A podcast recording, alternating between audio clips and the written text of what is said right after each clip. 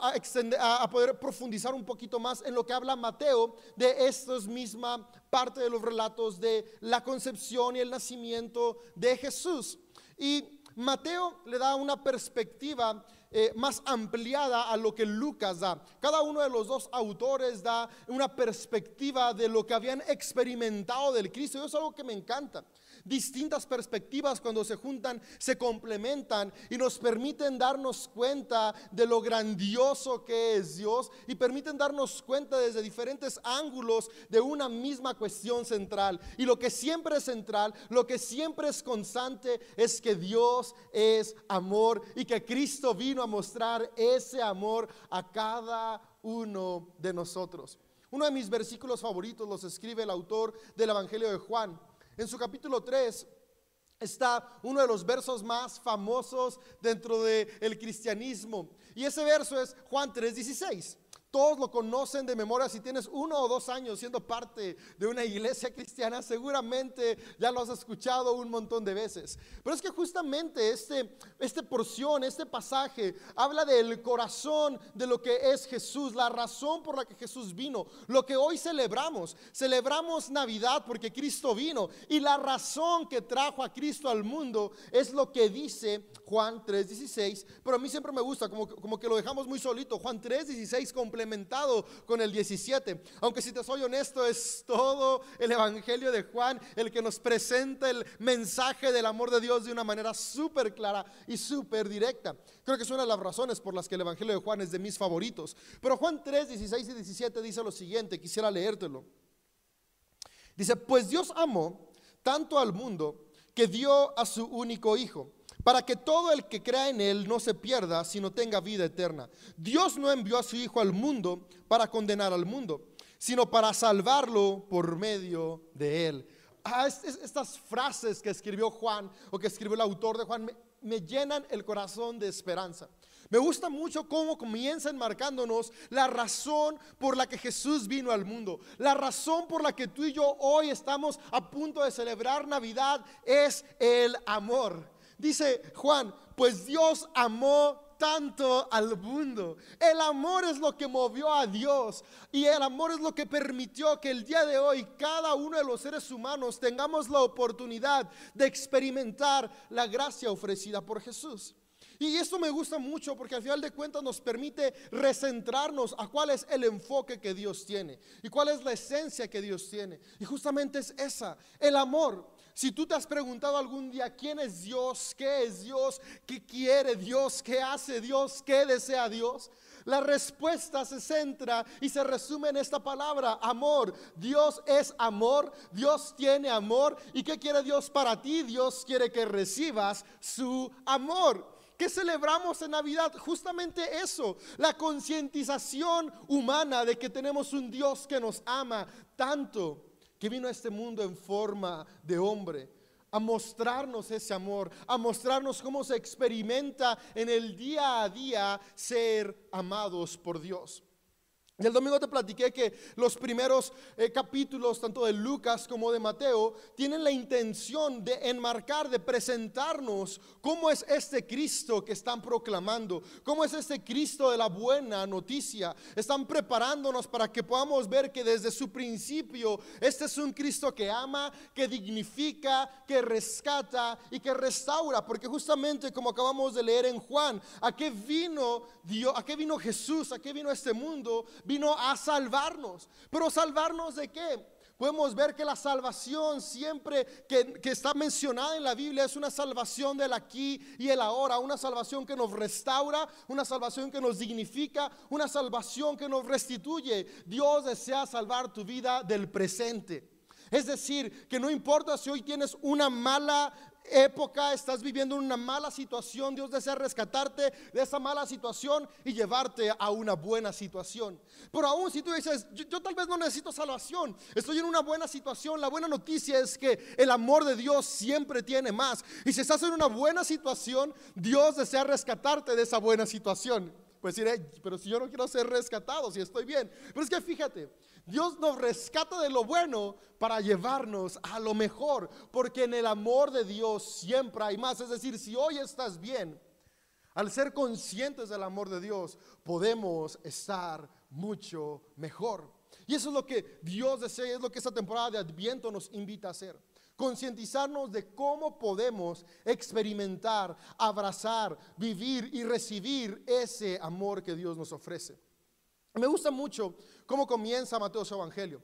Pues eh, después de este sermón o mañana durante el día, ir a, a tu Biblia, ya sea física o digital, y leer el primer capítulo de Mateo. El primer capítulo de Mateo comienza en los primeros versos diciéndonos la genealogía de Jesús. Y comienza explicándonos de dónde viene Jesús. El autor de Mateo está tratando de que puedan ver que Jesús es el cumplimiento de una promesa, pero entre es, esa, esa intención que tiene de poder conectar a Jesús con el linaje de David y después con la promesa hecha en Génesis tres quince, hay varias claves que están ahí dentro que nos están presentando cómo es este Cristo. Porque al leer la genealogía podríamos pensar, claro, es un Cristo para los judíos, porque viene de una descendencia completamente judía. Pero Mateo fue muy intencional en poner cuatro detalles que son muy, muy, muy palpables, que nos permiten darnos cuenta que Cristo no solamente vino para unos cuantos. Cristo no solamente vino para los que están sentados en un trono. Cristo no solamente vino para aquellos que practican ciertas expresiones de fe. Cristo vino para mostrarle su amor, tal como dijo Juan, a todo el mundo. Por eso me encanta el diecisiete. Dios no envió a su hijo a condenar al mundo. ¿Sabes? Jesús no vino a recordarnos que teníamos una condena. No, no, no. Jesús vino a recordarnos y a reconcientizarnos que hay propósito en nosotros, a salvarnos de no vivir en ese propósito. Y lo que hace Mateo en la genealogía es algo increíble. Incluye a cinco mujeres. ¿Sabes? Pa- para nuestros días, incluso hoy en día, apenas en, en pleno siglo veintiuno empezamos a escuchar dentro de posiciones de gobierno, de autoridad y de influencia nombres de mujeres, lo cual a mí me encanta. Cada vez somos más conscientes del mismo valor que tenemos hombres y mujeres. Pero desafortunadamente, en la época en que nació Jesús, en el primer siglo de nuestra era, no era común, de hecho no era normal que la mujer, que el nombre de la mujer o una mujer tuviera un lugar, una presencia en algo importante. Porque la mujer en la época de Jesús, desafortunadamente, era considerada como un ser sin valor. No se le daba valor a la mujer. Pero aún eso, no solamente no se valoraba a la mujer, sino que las mujeres que no vivían bajo los conceptos que tenía la sociedad de una mujer aceptada, no solamente no tenía valor, sino que era rechazada, era condenada y era excluida. Y Mateo hace algo increíble. Incluye a cinco mujeres en el inicio de su evangelio. Lo que está enmarcando Mateo, primero que nada, nos está diciendo: el evangelio de Cristo es inclusivo, es igual para hombres que para mujeres. Porque en Cristo no hay unos más valiosos que otros, no hay unos más importantes que otros. Todos tenemos el mismo valor sin importar nuestro género. Algo que me llama mucho la atención es que de estas cinco mujeres que menciona Mateo, cuatro son extranjeras. Cuatro no pertenecen a la nación de Judá. Aún así, estas cuatro figuran en la genealogía que Mateo escribe de Jesús, porque Mateo está tratando de cambiar el concepto que tenían los de Judá. Los de Judá por mucho tiempo habían pensado que la salvación era solamente para ellos, que eran un pueblo elegido, que eran un pueblo exclusivo, cuando el corazón de Dios siempre ha sido, podemos ver desde Abraham, le dice Dios a Abraham: serás padre de multitudes, es decir, de naciones. El corazón de Dios siempre ha sido tener una relación con todos, no solo con unos cuantos. Pero los seres humanos, en nuestro orgullo, a veces tratamos de adueñarnos de algo que no nos pertenece, como el amor de Dios. Y Mateo está tratando de recordarle a la gente, cuando le hace evangelio, que el amor de Dios es para todos. Y por eso nos presenta a esas cuatro mujeres que fueron extranjeras, pero que ahora formaban parte de la genealogía de Jesús. En la época de Esdras, Esdras hizo que expulsaran a todas las mujeres extranjeras. Un acto horrible que para nada representaba el corazón de Dios. Pero me encanta cómo Dios es un Dios de restitución, es un Dios de restauración. Y en Cristo Jesús vino a decir: Esdras se equivocó, pero yo nunca me equivoco. Jesús siempre tiene un lugar para todos, sin importar si eres extranjero. Pero aún más increíble, sin importar cómo haya sido tu pasado o tu presente. Porque estas cuatro mujeres extranjeras no solamente fueron extranjeras, sino que tuvieron una reputación sexual no muy aceptada. Y estas cuatro mujeres de las que te hablo es Tamar, Rahab, Ruth y Betsabé. Tamar fue la nuera de Judá y después la esposa de Judá, y por eso viene presentada en la línea de la genealogía de Jesús. Y un dato interesante es que Tamar se hizo pasar por prostituta para acostarse con su suegro. No es algo que aún hoy en día nos saca de onda, ¿te imaginas? Hace varios miles de años sacaba aún más de onda. Pero sabes que me encanta que a Jesús no le importa cómo está nuestro presente o nuestro pasado. Él nos ama igual. Y Él tiene ese amor para que podamos ser conscientes y transformados a nuestro propósito. Después viene Rahab. Rahab también viene presentada en los escritos del primer testamento como una mujer que ejercía la prostitución. Después viene Betsabé. Betsabé. Fue, bueno, viene Ruth, primero está presentada Ruth, Ruth la moabita. Los moabitas y los judaítas vivían en una oposición continua, eran enemigos. Sin embargo, viene presentada esta extranjera como parte, parte importante de la genealogía de Jesús. Una vez más, si leemos con detenimiento las actitudes sexuales que vienen implicadas en la historia de Ruth con Boaz, fueron algo que no era muy aceptado en nuestros días. Básicamente, Ruth fue y se le ofreció sexualmente a Boaz con tal de que la acogiera en su casa. Pero eso no impidió que esta mujer fuera presentada como una persona importante para que Jesucristo viniera a este mundo. Después viene Betsabé.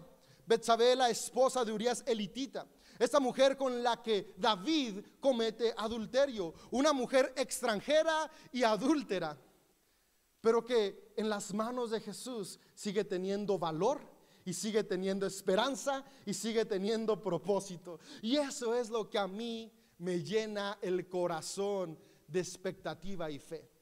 Que esta Navidad, que este Adviento tú y yo podamos concientizarnos y recordar que Jesús no solamente vino por unos cuantos, Jesús vino por todos. Y así como Mateo tuvo una intención muy específica de recordarle a sus lectores esto, al incluir a estas cuatro mujeres en la genealogía de Jesús, tú y yo hoy podamos recordar lo mismo. Jesús vino para amarnos a todos por igual.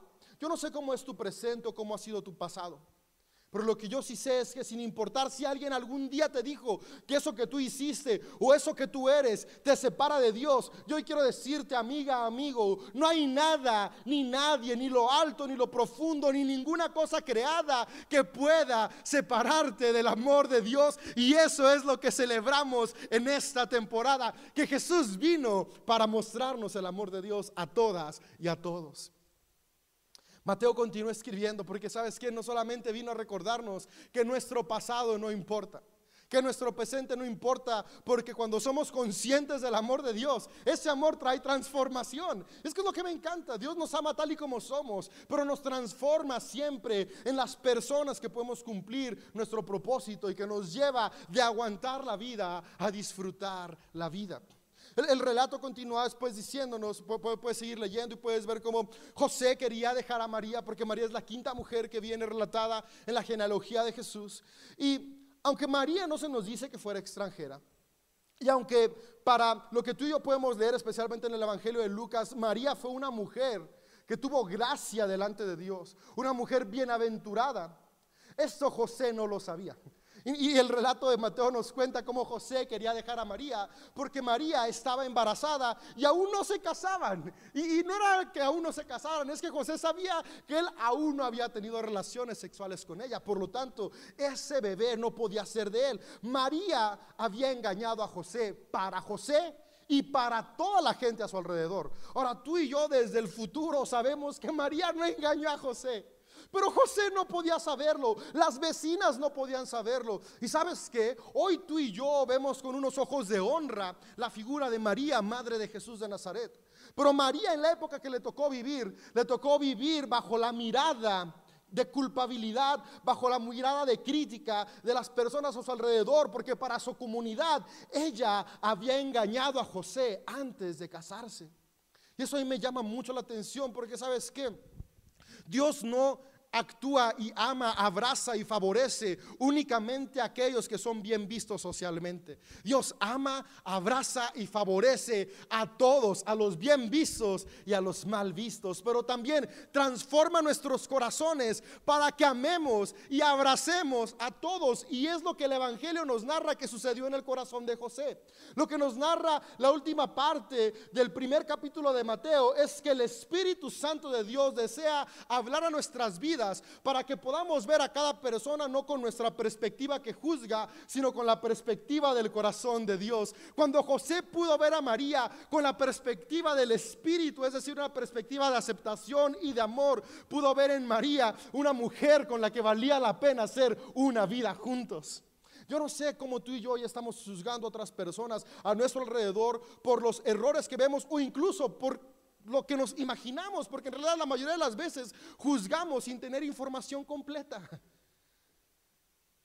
Jesús quiere en esta Navidad que nuestro corazón pueda nacer paz, una paz que viene de la aceptación a nuestro prójimo, porque podemos ver a las personas por lo que son, hombres y mujeres hechos a imagen de Dios, con un propósito en el cual tú puedes influir de manera positiva.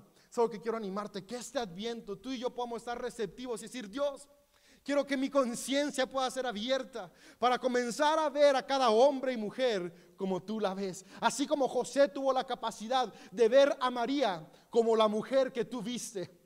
Después de que los ojos de José fueron transformados y pudo ver a María como el Espíritu Santo lo veía, dejó de verla como una mujer que deseaba dejar, a verla como una mujer que era bienaventurada y había sido escogida por Dios. Déjame decirte, tú que estás ahí has sido escogida, escogido por Dios. Pero también cada persona que te rodea lo ha sido. Solamente que no todos lo sabemos. Pero si tú y yo comenzamos a amar, podemos contribuir a que ese propósito se cumpla en cada persona.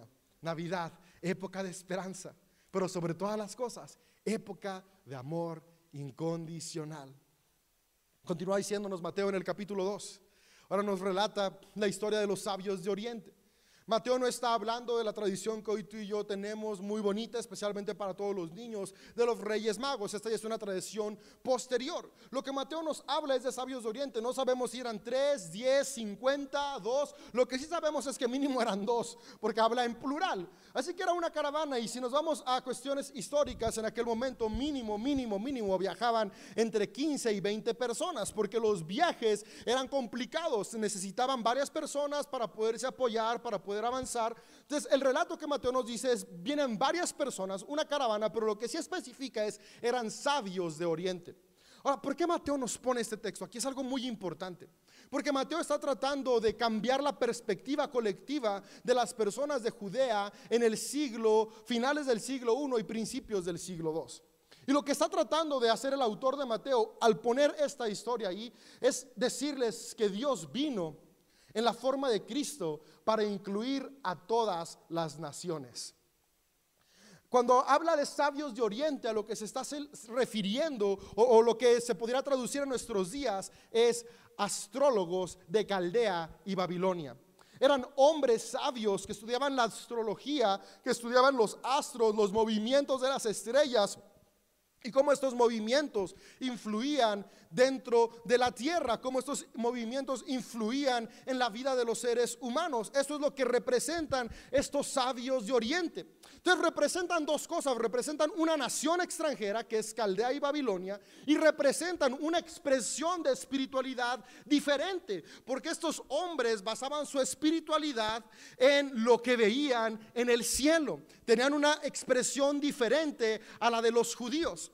Y lo que nos está diciendo Mateo es: este Cristo que vino, este Jesucristo que nació, es un Jesucristo que no solamente vino para ser adorado por unos cuantos, no vino para que fuera adorado únicamente por un pueblo exclusivo que sigue ciertos rituales exclusivos. Este Cristo vino para ser adorado por todos y todas aquellos que logren ser conscientes que Él es Dios. Estos hombres de Caldea, aunque tenían una expresión de espiritualidad diferente a los de Judea, lograron poder ver que Cristo era Jesús. Y esto me encanta porque me hace resonar consonancia con lo que dice el Salmo. Los cielos proclaman la gloria de Dios. El amor de Dios no está limitado a una religión. El amor de Dios es proclamado por el mismo universo, lo cual nos recuerda que Cristo es un Cristo universal, que tiene amor y cercanía por cada persona y desea que todos y todas, sin importar su origen, puedan ser amados por Dios.